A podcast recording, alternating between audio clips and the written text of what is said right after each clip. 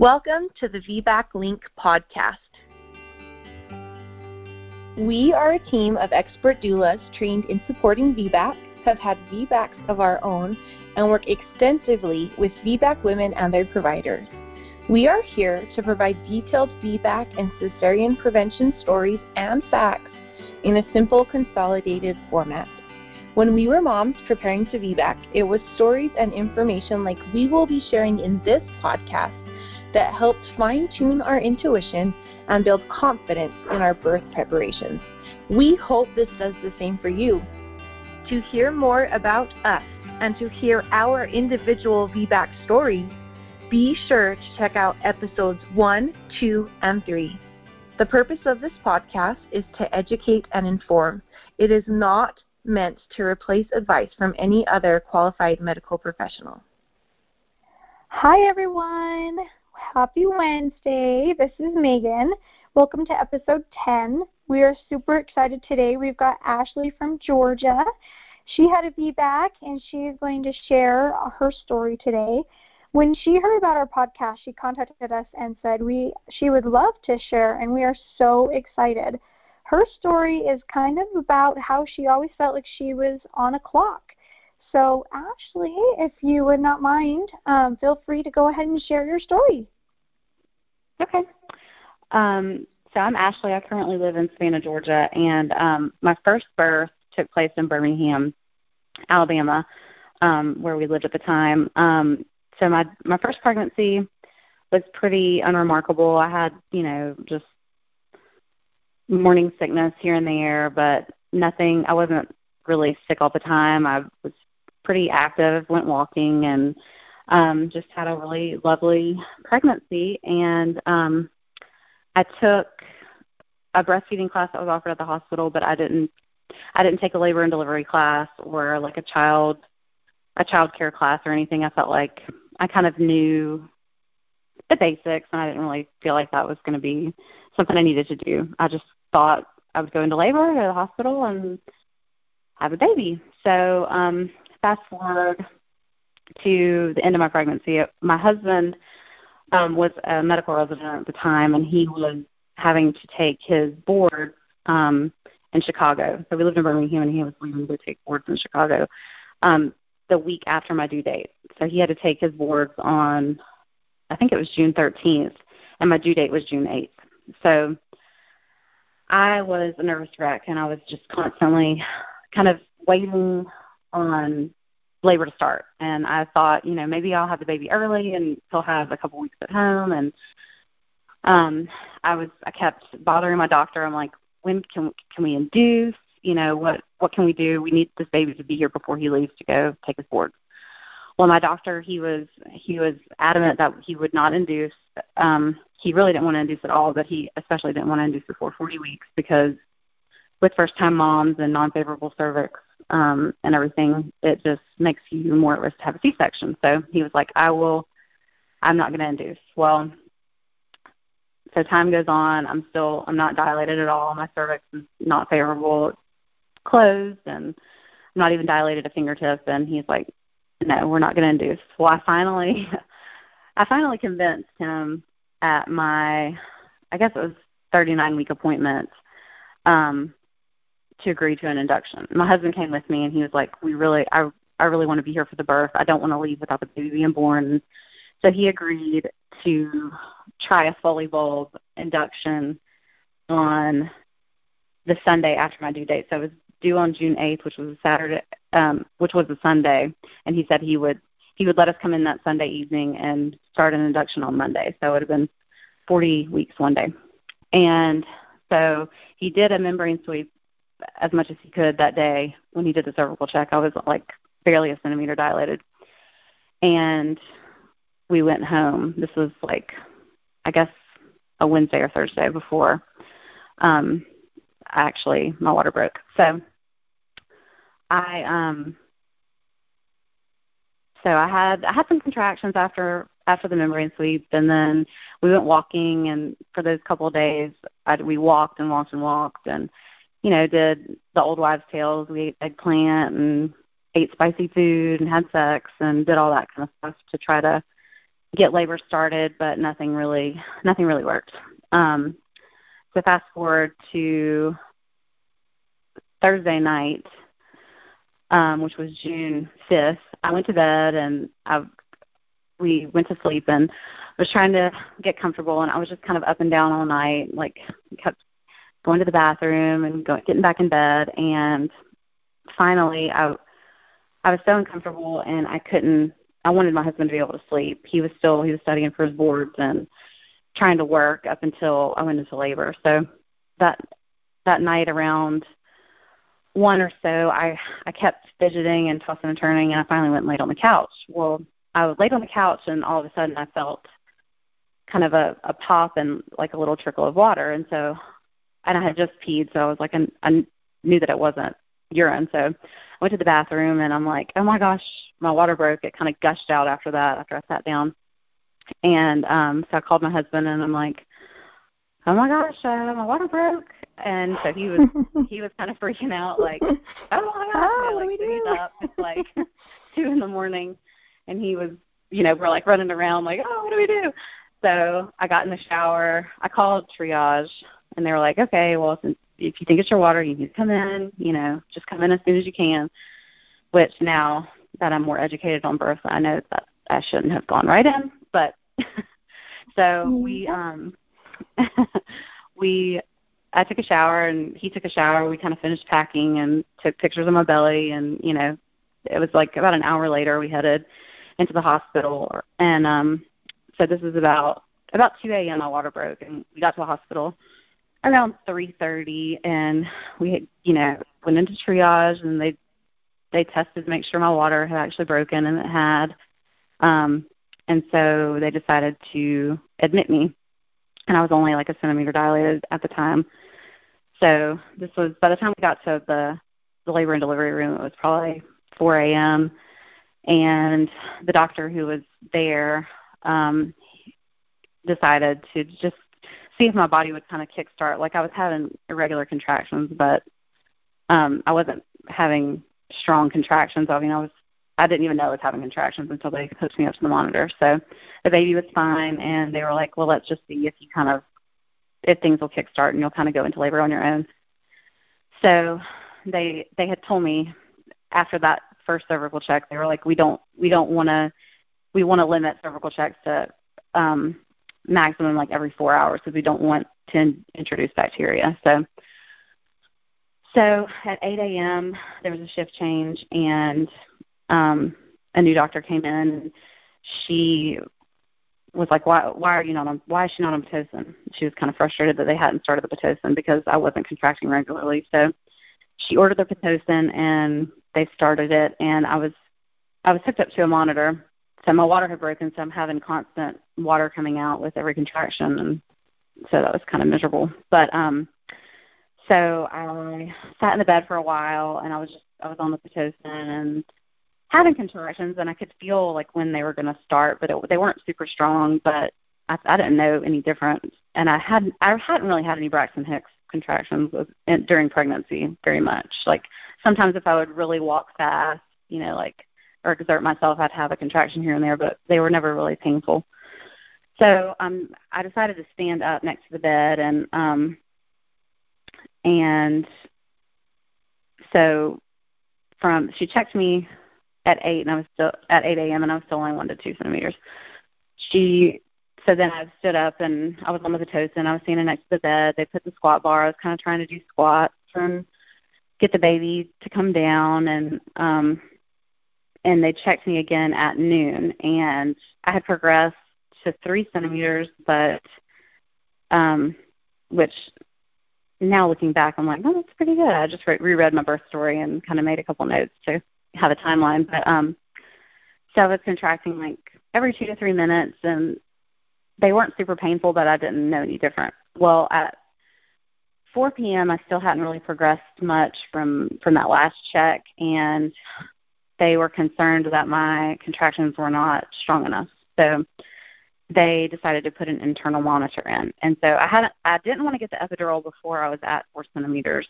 I just had this arbitrary, you know, goal in mind that I wanted to be at least four centimeters before I got an epidural. so I um they decided to put an internal monitor in to monitor just how strong the contractions were. Um, so they did that, and that was very very painful. I didn't have an epidural, and so she she put the the internal monitor in, and they realized that my contractions were not strong like strong enough. So they decided to start upping the pitocin every 15 minutes, and the whole time my daughter's heart rate was perfect. They even commented like her strip is perfect. She's having great accelerations and she looks beautiful and everything's good, but you know we need you to start progressing faster.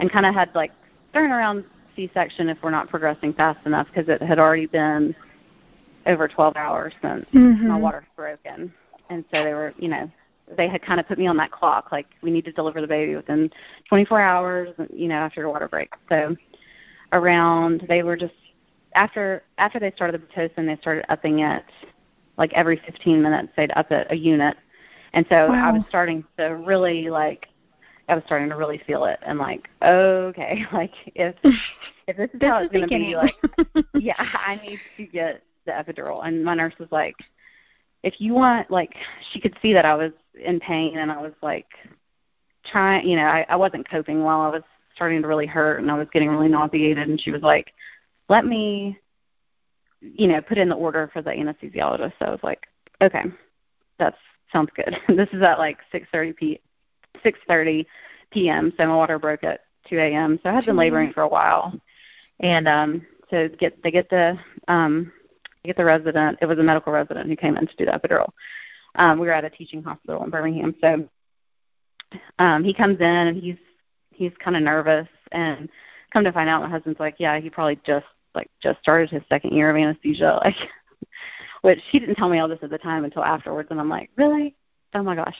So the resident is doing my epidural and he's like asking the attending physician the questions on like how to place it and i'm kind of hmm. like oh you don't know what you're doing? Like yeah. what's going on? And um so i was kind of freaking out but he placed it and it was good and i could still i could still feel the contractions which was which was good. It was kind of a light epidural but um it made me kind of immediately hot and kind of itchy.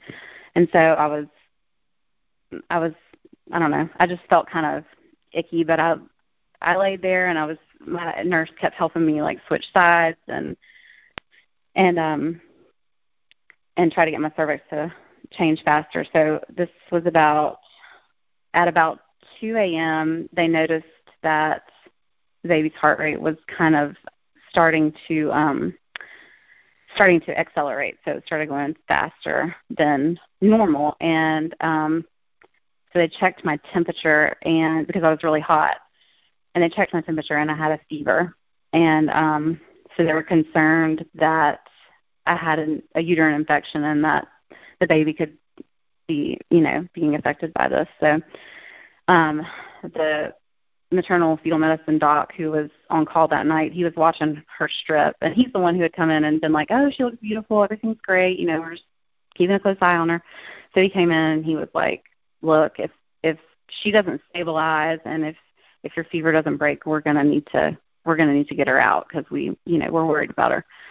So I'm like panicking. This is this is at 2 a.m. and he's like, we're gonna give you some Tylenol and I want you to put the oxygen mask on and just really try to try to relax and stay calm and we're gonna like keep checking on her. So I was like, okay.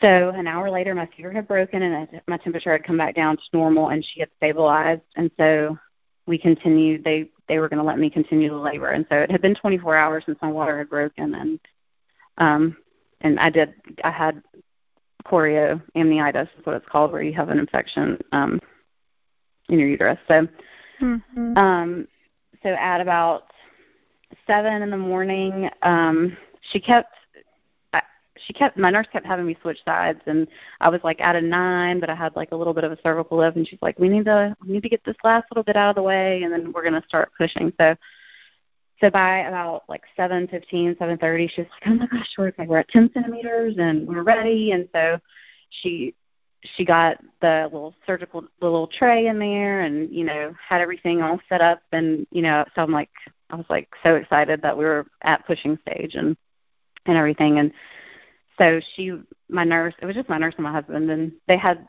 there were some techs and people coming in and out of the room just kind of getting everything set up um for the baby to be born. And so so excited and i was doing some practice pushes and she's like okay you know and i could feel i'd had the epidural but i could feel all the pressure and everything and felt like i was making a change and she, you know they were like yes you're doing great you know well then my doctor so i've i had several shift changes like every every like twelve hours i guess or or maybe every like eight hours i had a new doctor who was coming on. So i, ha- I saw like four doctors that day or and so it's june i thought i was going to have her on june sixth because my water broke early early in the morning june sixth but that didn't happen. So it's june seventh in the morning. And my doctor comes in and she she looked very somber and concerned and I, I thought, you know, well something must have happened next door, like what like we're excited in here, like what's mm-hmm. going on? Yeah. And she looks at me and she was like, um she's like, Ashley, um, we need to get this baby out.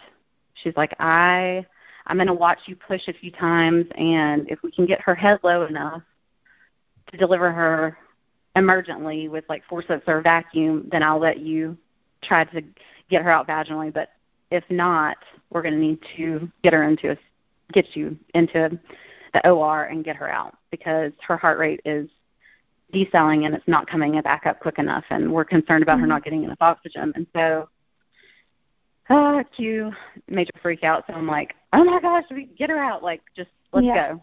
Yeah. I, we got to get her out. You know, so we're like, uh, you know, I'm like sobbing and you know, everybody's like, It's okay, you're okay. You know, my nurse it's shift change time for my nurse.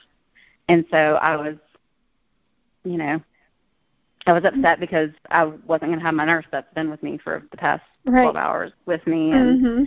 she was like, Don't worry, like I'm I'm gonna come with you, just don't worry. She was she was such a godsend. She kept me calm and so they're like, you know, there's a flurry of people coming in. They turn the Pitocin off and my daughter's heart rate kind of stabilized, but they still were concerned because of I had the fever and then she was having all those decelerations. So they were like, you know, we're we're gonna let you stay awake. Like we don't need to put you to sleep as long as the epidural can be upped and everything. So the anesthesiologist came back in and administered different medicine to make the epidural stronger so I wouldn't feel anything and um it worked and from the time they decided to do the section to the time they had cut my belly open was probably like 15 minutes or so. Wow. This is pretty fast, pretty fast. Yeah. Um, so they sent my husband to the little room and scrubbed, you know, he got all scrubbed in and everything and um and she came out screaming and she had at, you know, good Apgars. She was like 9 and 9 and um, the thing I was most upset about was that golden hour of bonding and like I had pictured, you know, having my baby put on my chest and you know, being able to see her and hold her and breastfeed and do all this stuff and so that I was I was so upset about that with the C section and they agreed to not tie my arms down and to put her on my chest as soon as as soon as she checked out and that she was okay. So um after she was born, they took her over and did her APGARs and kind of cleaned her off and made sure she was breathing okay and all that. And um, then they put her on my chest and um, she was she she was crying and then she kind of calmed down and I was able to kind of like look at her as best I could with my being laying oh, down and yeah and um and then I kind of started shaking from the medicine and um so they I had them take her and my husband got to hold her and we did you know recover. They they finished the surgery and wheeled me into recovery, and I was able to hold her and nurse her, and you know she she was perfectly healthy, and um, it was good. We we stayed in the hospital for a few. Uh, we were in the hospital for three nights, um, and I had to have IV antibiotics, like mm, yeah, three different antibiotics. The infection. Yes, because of the infection, and she had to do antibiotics for the first. I think it was the first 36 hours. They had to do. She had to have a little IV and do antibiotics, and she'd have to go to the nursery for an hour every. I don't know if it's every four or six hours. She'd have to go and go to the nursery for an hour and get get her IV antibiotics, which was really sad. But um, she did great, and um, and so that was my first birth. it was not ideal, of course, because my husband had to go and take his board. So he, we got home from the hospital. She was born on Saturday. We got home from the hospital Tuesday night, like pretty late, and he had to leave to go to Chicago on Wednesday. I was at home with this tiny baby, and my mom, my mom came and helped, um, helped uh, while he was gone. He was gone for three or four days, so the worst part of the C-section the hardest, recovery. Yeah, the hardest part of recovery. yeah. Thank goodness so, for your mom. Yes, it was. um It was pretty. It was pretty hard. I just. It was just exhausting and really, really hard and just totally unexpected. Like mm-hmm. that's just not how I pictured my birth going. to go. Yeah. And so um after after my my initial shock of like, oh my gosh, I had a C section, I was kind of I was sad about it, but I felt like I couldn't really be sad about it. And people are like, Well, at least y'all are healthy and you know, of course, like of course that's wonderful and that's the ultimate goal. I mean you want to have a living baby and a living mom right. and right. be alive and healthy, but it was still I was still mourning the loss of of the birth that I really wanted to have. And um mm-hmm that was tough. And um, my, at my six week checkup with my doctor, he um, he agreed. My my doctor that I had gone to the whole, my whole pregnancy, he wasn't the one who ended up delivering me um, because he wasn't on call and it was a weekend. So um, that was kind of sad because I had really I really loved him, but um, he agreed that I would be a good candidate for VBAC because I'm you know, I had completed. I had dilated to 10 and I was at pushing stage and it, you know, it was because of fetal heart tones for the reason for my C-section. So he was supportive of, of, um, the trial of labor for the, for my next pregnancy, whenever that would be. So, um, fast forward, we moved to Savannah, Georgia, and, um, we decided that we wanted to try and have another baby. So we started trying to get pregnant and it just wasn't happening. Um it was it took like 11 cycles to get pregnant, which with my daughter it didn't take that long and so we were kind of I was starting we were starting to get concerned. So I had gone to uh, my doctor and she agreed since I was under 35 she agreed that after 12 months of trying that um we could talk to a fertility doctor and see if there was, you know, some reason why we weren't getting pregnant. So they did an ultrasound and um looked at my uterus and everything looked looked normal and everything looked healthy. My ovaries looked good and everything. So and they had taken some hormone levels and everything looked healthy and normal. So she was like, I don't know what you know, why you're not getting pregnant, but um she's like, maybe try to lose, you know, she's like, try to lose five to ten pounds and see if that'll kind of if that'll help. She's like, I don't know, sometimes that helps. So it was in January and I was like, okay.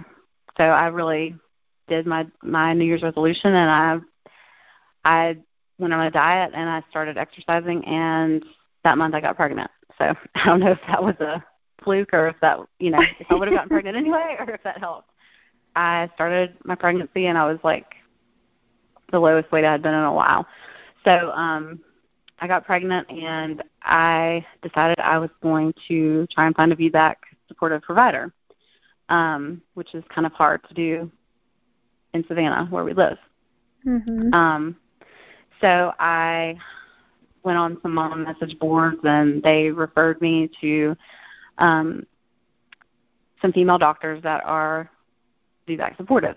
So I went in and um, I called when I got a positive pregnancy test, and they were like, "Okay, you can come in this day, and um, you know, we may or may not do an early ultrasound." I was going to be like right at six weeks, um, right at six weeks pregnant. So I went in, they did an ultrasound, and um, they saw the gestational sac, but they didn't see the baby. But they were like, you know, it's probably fine, everything's fine.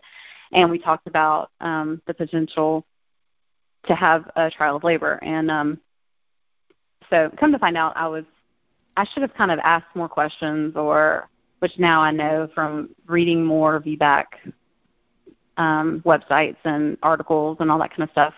Um, she was like, as long as you're, you know, you don't gain too much weight, as long as you don't have gestational diabetes or any other, you know, health problems, um, as long as the baby is projected to weigh less than nine pounds, as long as there were like all these all these things that I had to do to be able to, to meet. just to have yeah. a trial of labor. Yeah. So I'm like I'm like, okay, okay, you know, okay, like okay, I can do all these things, you know. I'm like I'm like I'm pretty confident I could have pushed my daughter out if she wouldn't have been having heart decelerations and you know yeah. they were like, Yeah, we gotta get your surgical report and make sure you're you know, the incision was this, make sure that the reason wasn't because of CPD and um you know, make sure her head wasn't too big, which she did have a really big head, but um come to find out so did my son, so that had nothing to do with that. but so um she told me, you know, all these things and so at the time I didn't there just really aren't very many doctors who will agree to let you have VBAC. And a lot of there there are some doctors who will, but then their partners in the group won't support it. And so mm-hmm. it just depends on who's on call. So I decided to go with with the doctors I did because they try to deliver their own patients and they're they're in a practice together. So I thought, okay, this is my best chance. And so fast forward through my pregnancy, my pregnancy was a little bit harder. I mean, I had a toddler, so I was tired and I was really nauseated. I had to take nausea medicine and but it was you know, we made it through that, and then I got to about, I guess third, beginning of third trimester, I started getting a rash and really, really itchy, and my doctor was like, I think it's probably just contact dermatitis. Like, try to change your laundry detergent or try to do this, and so I was like, okay. We'll come to find out, a couple weeks later, it, it got significantly worse. Well, I was diagnosed with PUPPS, which is. Mm, um, I I wondered when you said that.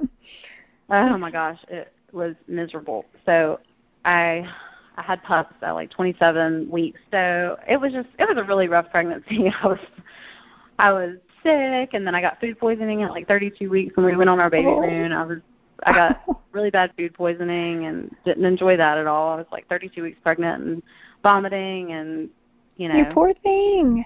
having contractions and so I was like kind of freaking out a little bit. And then fast forward to 36 weeks, we had a hurricane, Hurricane Irma, was projected to hit Savannah at a category four. It was right at 36 weeks. I was packing. We were going to evacuate. Of course, my parents are freaking out. They're in Alabama. They're freaking out. Like, what do you got to get out of there? You know. Yeah. And um, and I'm like, I don't want to leave. And um, that night, uh, I started having some spotting, and so I was concerned. Like, oh my goodness, you know, I really hope I'm not going. In, like, I hope I don't go into labor right now. I'm 36 Mhm. weeks pregnant, and all this stuff is happening. So Yeah. I called my doctor, and they were like, "Okay, we'll come in. Like, we've had some cancellations because everybody's getting out of town, and we'll check you out." And they were going to do they were going to do an ultrasound around 36 weeks anyway, just to check on fluid and check on growth and make sure everything, you know, make sure he was looking good. So I went in, and she they were going to give me my like a medical sheet to take with me if we evacuated um, so that I would ha- so that they the doctor in another city would know that I had had prenatal care and all that, and kind of just a general overview of my pregnancy so far. And so she did the ultrasound, and he was measuring about six and a half pounds and about 75th for all the measurements, like head and belly and all that. So they were like, "Yeah, he's Mhm. looking good. He's projected he's probably going to weigh about eight pounds, which is what my daughter weighed eight eight when she was born. I left that out, but she weighed eight eight and was twenty and a half inches long. So she was, you know, a good sized baby. Good, but yeah. um so they wanted one of the stipulations for my VBAC for them to really be quote unquote supportive was for the baby to weigh less than nine pounds. So I was like, okay, so he's projected to weigh about eight pounds by 40 weeks. So I was like, okay, good. Did a cervical check just to see how if there was any changes since I was having the spotting, and I was um about a centimeter and about 50% effaced. So she was like, your cervix doesn't feel like a lady who's about to go into labor. She's like, I think hopefully he will stay in and everything will be fine, and you know we won't have a baby while everybody's Mhm. evacuated. Yeah. And she was like, "We're probably going to stay here, but they are closing the women's labor and delivery for that hospital. So they were only keeping Memorial Hospital, which is like the main um, public hospital, open, but they were closing all of the specialty clinics for the other hospital because of the evacuation. So yeah. she was like, "You can't come. Like if you're if you go into labor and you stay here, you cannot come to this hospital because it, they won't Oh have anybody on staff to like do an emergency C-section or whatever." So I was like, okay, but we were kind of like hedging our bets, and we kept watching it, and the hurricane ended up going more west of us, and so we were kind of spared, thankfully. But we still evacuated. We still evacuated out of our flood zone to my sister-in-law's house, um, which was closer into town, um, just so we would, if we did have flooding, which our neighborhood ended up did have some having some flooding, but since we were in a mandatory evacuation zone, the ambulance wouldn't be able to come to get us if To get if you. I had gone into yeah. labor or something. So it was fine, and um, everything was fine. I, I didn't go into labor. So my doctor wanted to. I declined cervical checks weeks 37, 38. I just didn't really feel like it was going to be helpful. But at 39 weeks, I was like, okay, let's see if anything's changed. And I was two centimeters, 70% effaced, which I was so excited about. Yeah. And I was like, okay, good. We're like moving in the right direction. And she asked if I wanted to have a um, membrane sweep, and I declined because um, my doula. So I didn't talk about. I around 30 weeks, I had um, decided I really wanted to hire a doula because I had read all these studies about how a doula decreases your chance of having a cesarean, and they're really great for having an extra birth support person. Um, Mhm. My husband was kind of he was kind of like, okay, if that's really what you want, then we can do that. But he's he's kind of thought it was weird, and I mean, I kind of I'm like I'm not really a crunchy hippie person, and that's kind of what I thought doulas, you know, they work were. those kind of people. but um, it was really great for me, and she was so awesome, and we um, so during from about 30 weeks, we interviewed her and really liked her, and um, decided to work with her, and she is trained in hypnobirthing and so I she had given me all the hypnobirthing material. So I had been doing some hypnobirthing and she teaches yoga and um so I'd done a couple yoga classes and anyway, That's that's kind of like off like off tangent, but I forgot about hiring her as um a doula. So she was a very important support person during all of these these upcoming OB appointments. So I had talked about the thir- 39 weeks. I was two centimeters, 70%, and I didn't want to do a membrane sweep because my doula was going out of town. This was like the only time she was going to be out of town for. She was just going out of town for the night, but I didn't want to go into labor and her not be here. Right. So, um, so I was like, no, I, you know, we'll just do some other stuff. So we we were trying, you know, the old wives' tales type things, doing the foods and sex and walking and all that kind of stuff. The next week, I went to my 40 week appointment, and I was um, 40 weeks, two days, and I was two centimeters and a little bit. She said a little bit more effaced. So, um, but that his head was still pretty high and kind of floating. It wasn't really like sitting on my cervix. He wasn't engaged totally. Um, and so she did a membrane sweep, and I was having contractions all night long. I, it was pretty strong. I went to the grocery store after, and I was walking around and kind of like, like, whoa, okay. Like I was having some contractions, so I thought maybe this, maybe this is going to do something. And Mhm. so I called. My in-laws live two hours away in Charleston, and they were going to come and stay with my daughter while we went to the hospital um, for the delivery. So they were kind of on call, you know, like on edge, like when is this baby going to come? Because I was already past due at this point.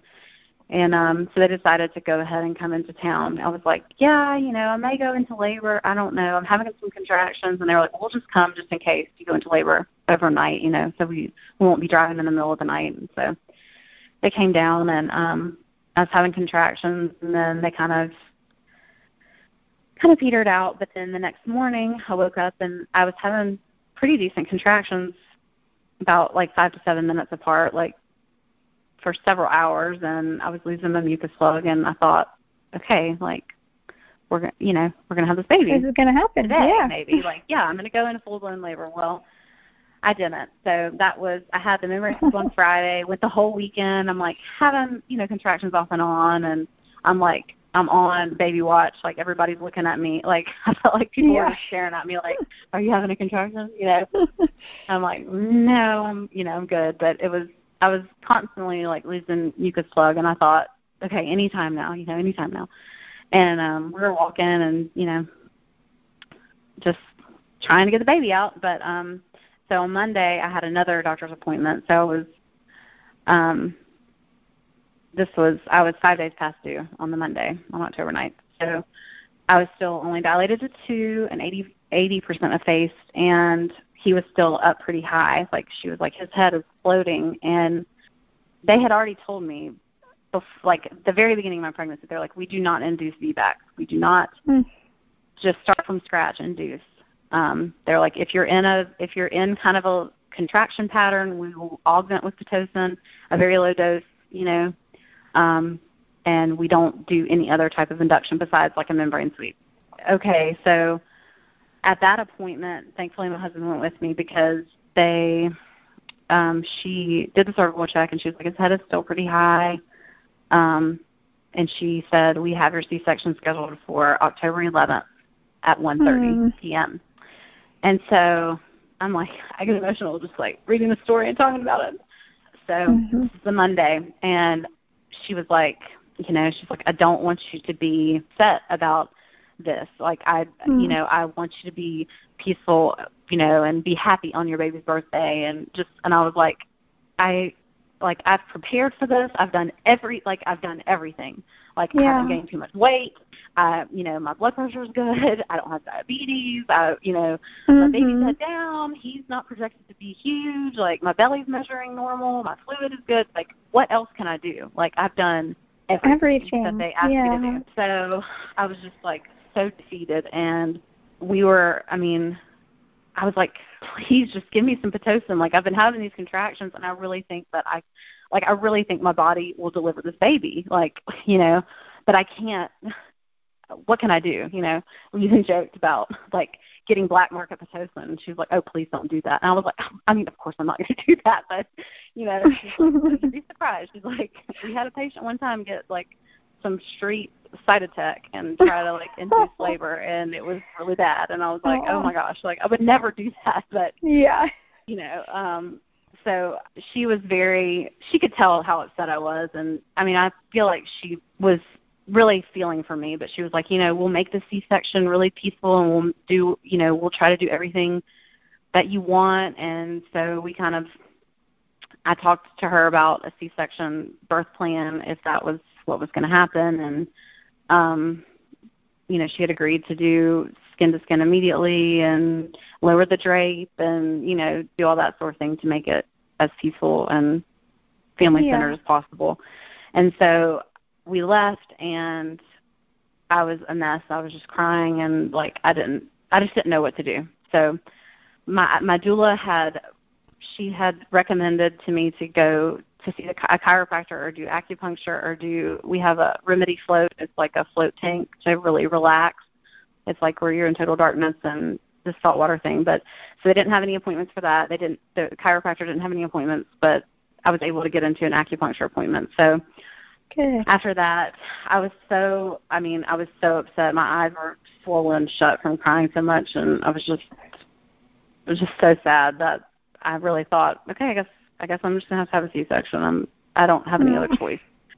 And Yeah. so that afternoon i went to a my acupuncture appointment and um she was so sweet and calming and just so kind and she did acupuncture. I had never had any acupuncture done before. So she kind of we kind of talked about my pre previous birth and she was like i feel like you're just bringing a lot of that anxiety and trauma into this and you really need you know i want you to try to get that out of your mind and really try to relax. And so she did some like anxiety points to help try to help release that anxiety. And then she did the points to for reproductive organs to like bring the blood flow and try to like induce labor. So i was there for like probably an hour or so. And she um she i felt i felt a lot better whenever i left that appointment i felt more peaceful and i was just like okay like you know if this is what's going to be then that's it, it'll it'll be I'll be fine. I'll be okay, you know. So I got home and just tried to like enjoy the time that I had with my daughter and we we just had a good evening and we baked cupcakes for the baby and we Aww. you know we were like I was like, okay, you know, this baby's coming and one way or another he's gonna be here on the eleventh, like Mhm. or before, you know. But that's October eleventh is gonna be his birthday if if I don't go into labor. So Mhm. uh, so that's October 9th. And um, so my doula, we um, I called her and she did a hypnobirthing uh, track with me, and we we did like a visualization. Um, it was a, another fear release. We had done a couple fear releases before, and like where you talk about your fears and kind of you know envision yourself like crumbling the paper and burning it and like throwing it away, and you're like releasing all those fears from your body so that you're able to like invite a peaceful birth or whatever.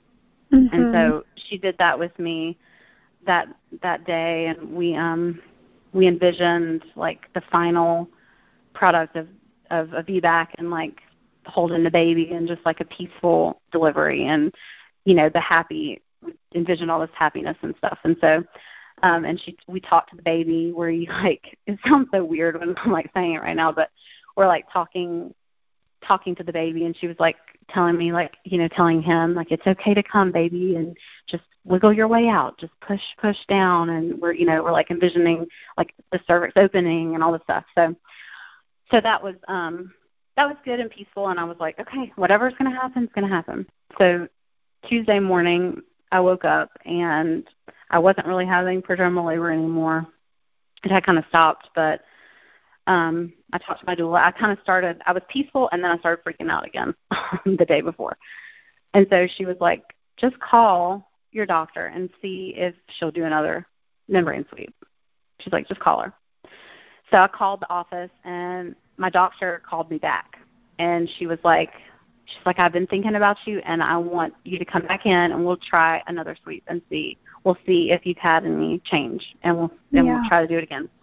She's like, I really she's like, I was thinking about you and I talked I talked to the other doctor and, you know, we're gonna try this. She's like, Okay. So I got myself ready and went back to the doctor. And um she another sweep. I was my cervix was still the same and his head was still floating, but she was like, you know, I want you to like go walk, like after this sweep, go walk and try to do some squats and really try to get him to come down. And she's like, if you start having contractions and like a timeable, if you start having timeable contractions, I want you to come back to the hospital. And she told, you know, we had done a hospital tour and everything, and so she's like, you go here and check in, and you know, I'm here, and I'll I'll come back over. So this is like this is in the afternoon. So my husband went with me. He was he had taken off work a week after I was due because we thought for sure we were going to have this baby Mhm. 40 weeks. So this is like 40 weeks, six days, and still no baby. Which it was nice for him to be off work because he could go walking with me, and you know we went to lunch, and we it was like every day was like is this our last day without a you know new baby, and so yeah. it was nice. So we like my daughter, we spent a lot of time with her, and we like did fun things, and so it was good. I mean, looking back, it was good, but it was very stressful because we were Yeah. against the clock and like wondering when this baby was going to come and like the c-section was on the 11th if he didn't mm-hmm. come so so we went to the mall which was close to the hospital um my daughter was with my in-laws because they were still in town. Bless them they had come. They were still in town waiting for this baby. And um they had her and she was happy with her cousins playing and and we went to the mall and we walked and we walked and we walked. And I was having contractions and I was rubbing Clary Sage oil like on my belly and on my wrists and I was having contractions. Like anytime I was like actively walking I was having contractions. But if I you know if I would stop they would kind of peter out. So I got we we stopped and we had a snack and we um then we were walking again and I started they started becoming more painful. So I was like okay you know we're my husband had a contraction timer and we're timing them and they're going to get closer together. And so I'm like okay good. So um we get back to we we go back to the hospital which wasn't that far away but in the parking lot I vomited like the contractions were pretty Getting intense. Like, uh, so I'm thinking like, okay, good, you know, like I'm going into labor. Now thinking of it, I think I was just really anxious and nervous. At, you know, hindsight. Mhm. So Yeah. I go, we go check in, and they call the little person to come down with a wheelchair to bring me to um triage, and my doctor was still, she was still, I don't know if she was still at her office or still at the hospital at the time, but she she was there, so she was going to come by and check me if I had come back to triage. So because she had seen me earlier that day, so she, the the nurse, um, the triage nurse gets me hooked up to the monitor and I was having some contractions but they were kind of irregular and um and of course I had stopped that I was sitting still on the bed so they had kind of petered out a little bit. So I was like, dang it, you know, like now I'm not having contractions and I was freaking out and my pulse was racing and the nurse was kind of she was like, Your pulse is really high, like the the alarm kept going off. And she's like, You I know I was like, Yes, I'm freaking out. Like I'm freaking out that's why my pulse is so high. And she was like, well, you need like you need to try to calm down because it's kind of concerning, and I don't want you to end up having to stay. You know. And I was like, no, I don't want to stay. So I tried to calm down. My doctor came in. She checked me, and um, his head was still floating. And so she's like, his head is still just not low enough. I don't feel comfortable breaking your water because I don't want you to have like a cord prolapse and then end up you know, being rushed into an emergency section because of cord prolapse. Like I'd rather have a scheduled, you know, gentle, calm C-section. Mhm. Which I agreed and I understood what she was saying, but it was I was like, gosh, I just really want a chance to do this. And um so she she did another membrane sweep and she's like, you know, I'll see you tomorrow. And you know, if you ha- start having contractions tonight and they're timeable, please come back in. I'm in. And so I'm like, I mean, of course, I'm like bawling. My my doula had ended up. I called her when we, after we were walking, and she came up to the hospital, and I talked to her, and she was like, you know, she's like, I just really, you know, I feel like your body is doing so much work, and I feel like it's not over. You know, she's like, it's still not Mhm. over, and she was just so positive and like peaceful, and just like you know your body is doing all this great work. And this is not all for nothing. Like you haven't had prodromal labor and had all these contractions for nothing. And so i i was like i'll call you you know? Hopefully i'll call you yeah. and so we got home we went and got my daughter we got home i like rocked her to sleep and we talked about the c section because that was the most one of my driving forces to to want to have a VBAC so bad was so that I could take care of her and take care of my new baby and not be, you know, just feel healthier and stronger and Yeah. not feel like a surgery patient. And so that was, I was grieving her becoming a sister and not being an only child, but I was also grieving Mhm. grieving this possibility of feeling terrible after birth. And and like my doctor was like you know ashley there's no guarantee that you won't feel terrible after a vaginal birth. You know sometimes vaginal births are traumatic and and women can't just hop up and take care of their toddlers too. And i was like i know but i just you know compare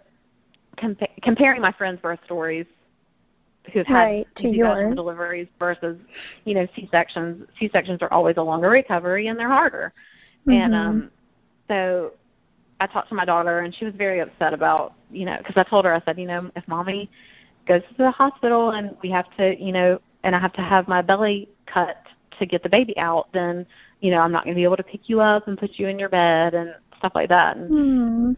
And I was just trying to kind of like prepare her for that because she was still very much like a mama's girl and like wanted to be carried everywhere, and you know, like it was going to be a mess if I had a C-section. So so we talked about it and the next morning um so that night so we ate a big dinner and um I was kind of having contractions while we were eating but I was like I didn't really say anything. My in-laws were back at our house just so they would be there for the the morning of us having to leave to go to the hospital. We went to bed and we were watching uh Friends on Netflix just trying to like chill and I started having contractions. This is at like probably ten thirty or so.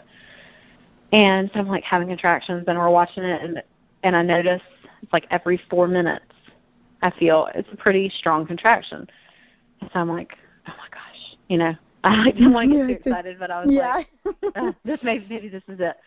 And so after an hour, I'm like, okay, I'm going to wait an hour of having contractions every four minutes for an hour before I call Anne just to tell her my doula.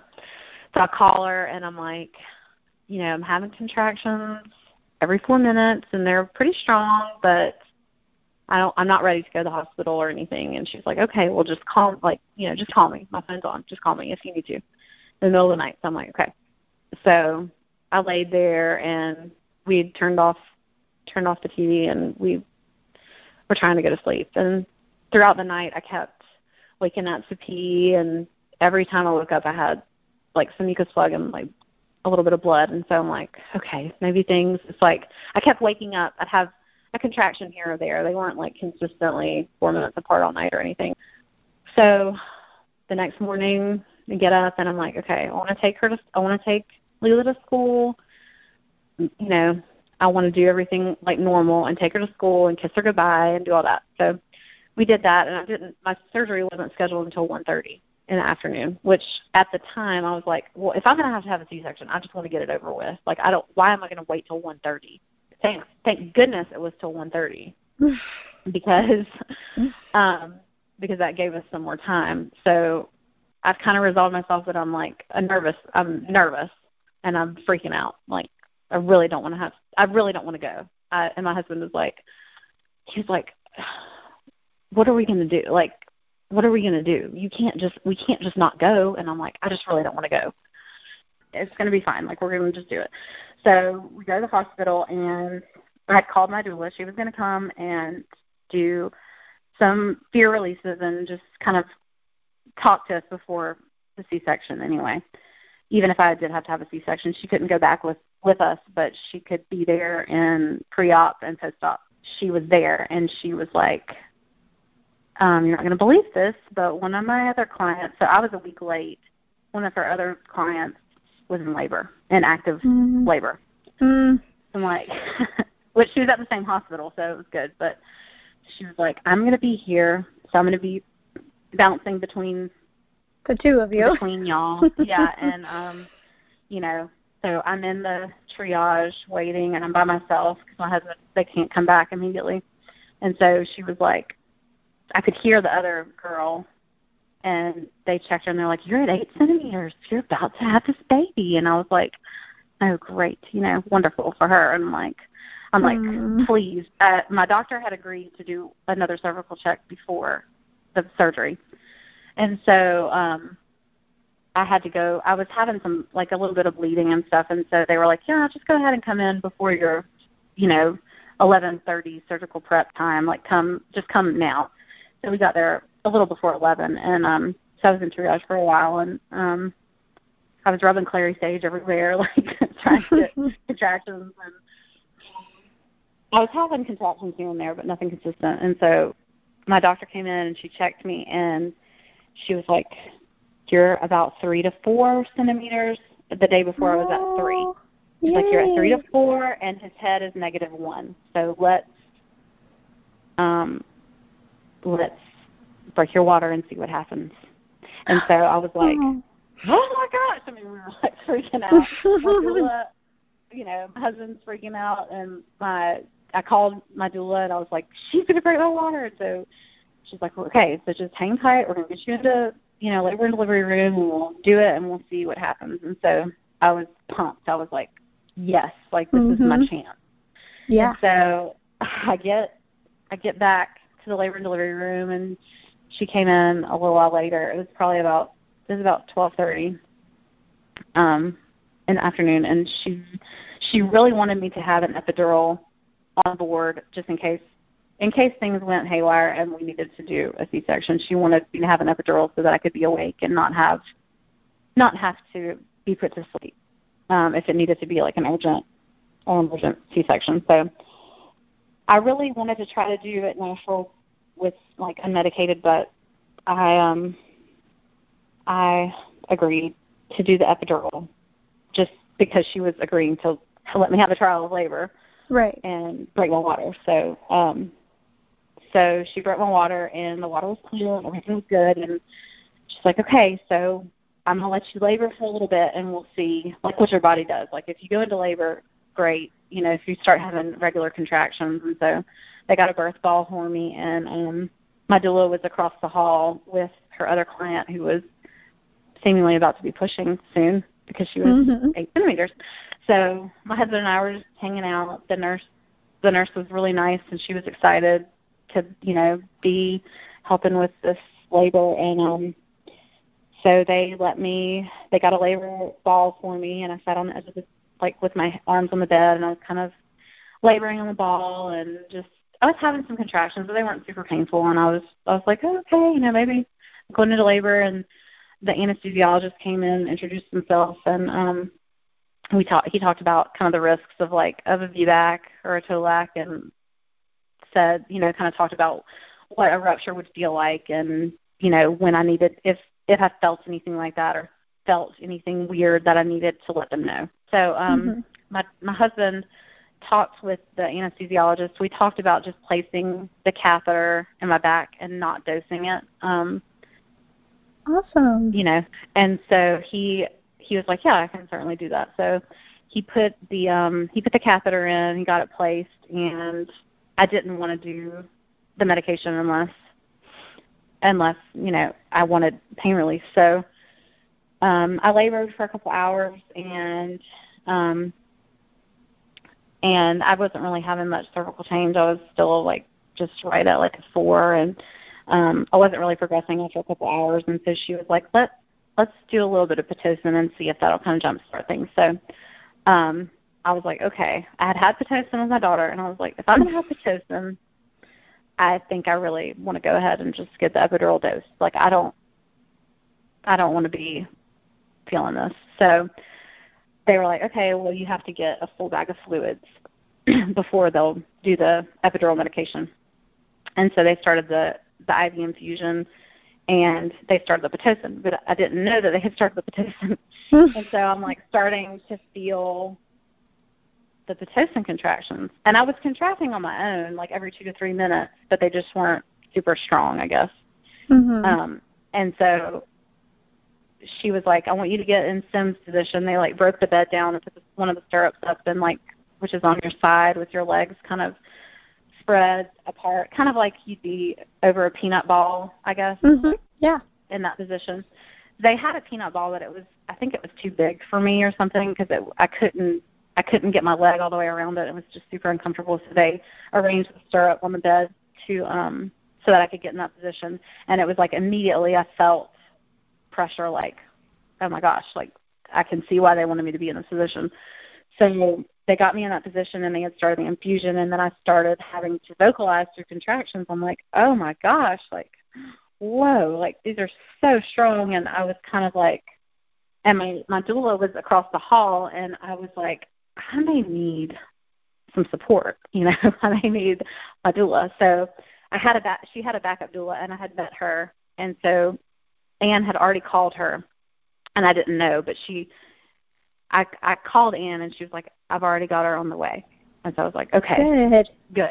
good. So she Yeah. came in like almost it was crazy like the timing of it, but she came in and so she was like counting and helping me like breathe and we were, you know, we were breathing and you know, just kind of vocalizing through these contractions and the Pitocin Pitocin was going and then and I'm like, Oh my gosh and my husband's like, They turned the Pitocin on and I was like, What?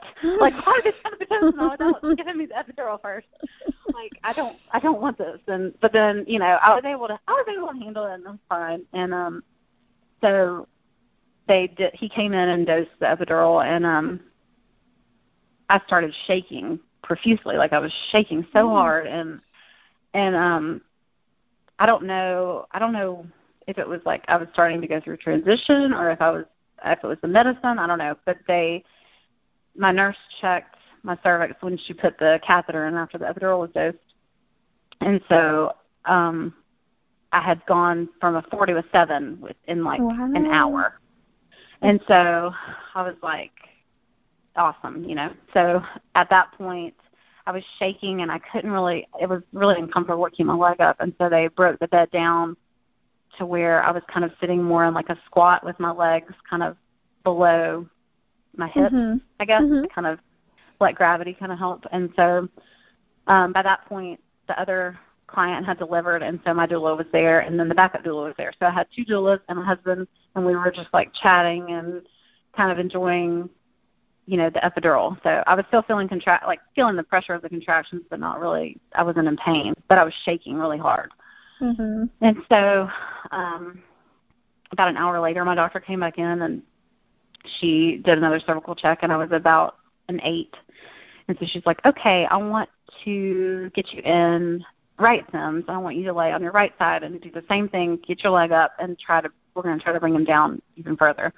And so we did that. We like put the bed back, and they helped me get all situated, and um, I started feeling a lot of pressure like pretty immediately. I, it was I started kind of having to vocalize through contractions. They were starting. I was feeling it, you know, like oh my gosh, mm-hmm. like it was kind of like an overwhelming sensation, like a pressure. And um, for about an hour, I was I was like I was in that, and my doula was like, "Do you want me to go get her? Like, do you think you know, you think you're ready? Do you feel like you need to push?" and I was like, oh, I don't know, and I was just vocalizing and just kind of like, I didn't. It's like I didn't want her to come in too soon, and you know, have to her have to leave again. And I was kind of nerve. I mean, I was kind of nervous to get to that pushing point again because the last time when I was pushing was when my daughter's yeah. heart rate was dropping, and so everything the whole time the baby was tracing perfectly. He was fine. Like he was. He had his heart rate was beautiful, and um and my husband was he was really nervous and he didn't really tell me all this until after the birth but he was nervous like watching to make sure i mean we were both we were both worried i wasn't worried about rupturing really that wasn't really my concern my concern was the baby not doing well and having to mm-hmm. go and have an, another c section and i really didn't want to have my water broken because i didn't want a potential to have the chorio again yeah but yeah. i knew i mean my doctor had basically said like you know, we're not going to wait 24 hours and like if if you haven't delivered and you know then we're going to end up going to a C-section like you know. So I was like, okay, at least with the water breaking, at least we know like things are going to get started and hopefully everything will end up going the way we want it to. So, um, so I'm like at eight centimeters. She we've gotten the Sims position. I'm breathing and my doula finally, I guess she could tell like we were at the point where I was complete. And so my doctor came in and she checked and she was like, Okay, we're we're at ten and um so I'm like, Oh my gosh, I mean that's like really, you know. So we they broke the bed down. My husband kinda didn't really hear the we're out of ten. He was like, What? Like, oh my gosh, you know, so we're like everybody gets into position and we're the lights so we had we had the lights off we had some essential oils diffusing and like you know it was like a nice happy little room and yeah. um my doctor she didn't they didn't turn all the lights on she just turned on like one light that she needed to be able to see what was going on and um she was just sitting there and she's like okay we're going to start trying to push and so they were kind of helping me and telling me like you know kind of telling me what to do and i was you know, telling me how to like to kind of like hold my breath and not to make noise or really like hyperventilate or anything, like to just focus all of the energy down and so I was pushing and everything was looking good and they're like, Okay, good, good. You know, she's watching the heart rate monitor. Like that's pretty much what she was doing the whole time. She's watching the baby and um I pushed for about thirty minutes total, which was awesome after the fact. I yeah. felt like it was an eternity. Yeah. so I'm pushing and it was like I had one doula on one leg, the other on the other, and then my husband was helping kind of push my my back, like helping support my shoulders. And um, in between, they were giving me like cold rags with lavender oil and peppermint oil, trying to cool me off. And and um, at one point, I, I was getting really exhausted, and um, my doctor was like, can we get like we need she needs some juice or some sugar or something like we need just some crackers or something and so my doula had a honey stick and gave me some honey, and I guess that was kind of like the little boost I needed. And um, they got a mirror so I could see what what was going on, and um, I could see his little head. And Aww. I finally, my doctor finally, she like, she was kind of sitting there and she was watching, you know, and her hair was down and she's like okay and she's just like she's sitting there she's like so calm and i'm like watching her face i couldn't see the monitor behind me but i was watching her face to see like how she was reacting because i was nervous if she started looking freaked out i was going to start freaking Be out nervous. And my husband yeah. my husband come to find out he's like every now and then i was he was to my left and i kept i couldn't see him and he was like he was going over by the sink and kind of like like breathing and like okay you know. yeah. My doula was like reassuring him, like it's okay. and then I'd have another contraction, and they'd come and they'd help me push, and and so he um said I had the mirror and I could see, and then she's like, okay, reach down and pick up your baby. It was like I felt that big, you know, that big amount of pressure, and I had my eyes closed really tight shut because I was trying to push with everything I had to get him out. And he, his little head came out, and he started crying when before he was even out totally he was he was crying. And um they were everybody was like laughing. They're just like i haven't seen this before. Like the baby's crying and he's not even all the way out. And so she was like reach down and pick up her baby. And i reached down and put his little warm slimy body on my chest and held him. And we were crying and everybody was crying and just i mean it was just crazy. It was so awesome. And i just I couldn't believe it. I mean, it was the best moment ever.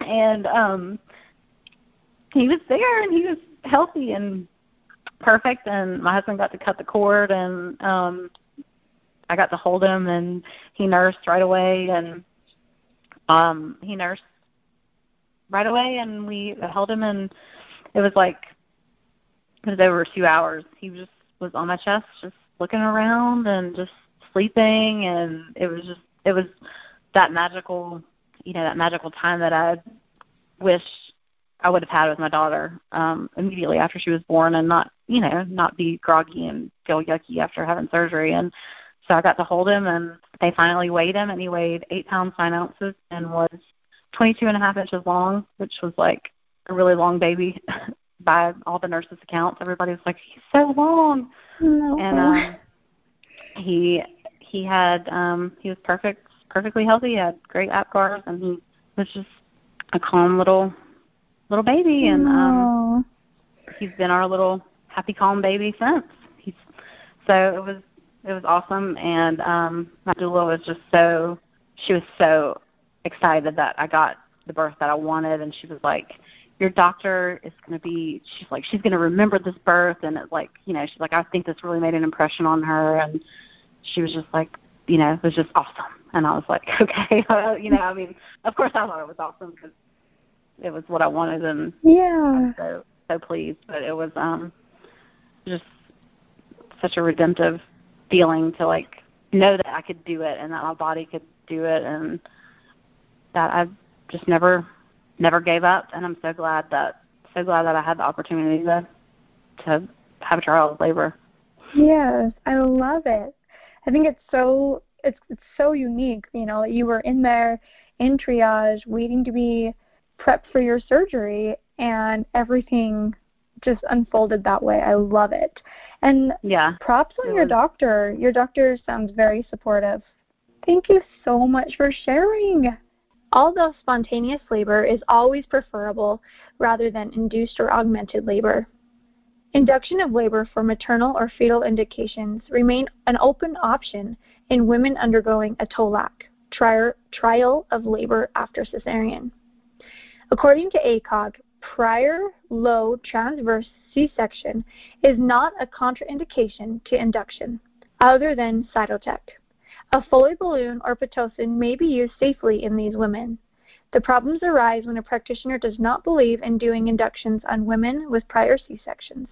Despite the evidence and the ACOG clinical guidelines, the reality is that many doctors may not want to deal with it. We are always looking for more inspiring stories. To share your story or possibly be on one of our podcasts, post on social media with the hashtag why we VBAC and tag at the VBAC link or contact us from our website. Be sure to rate us and share and leave your reviews. We are excited to hear what you think. For families local to Utah, be sure to check out our website, for more information on our VBAC childbirth classes and doula services. Thank you so much for listening. We are excited for you to begin your journey with us.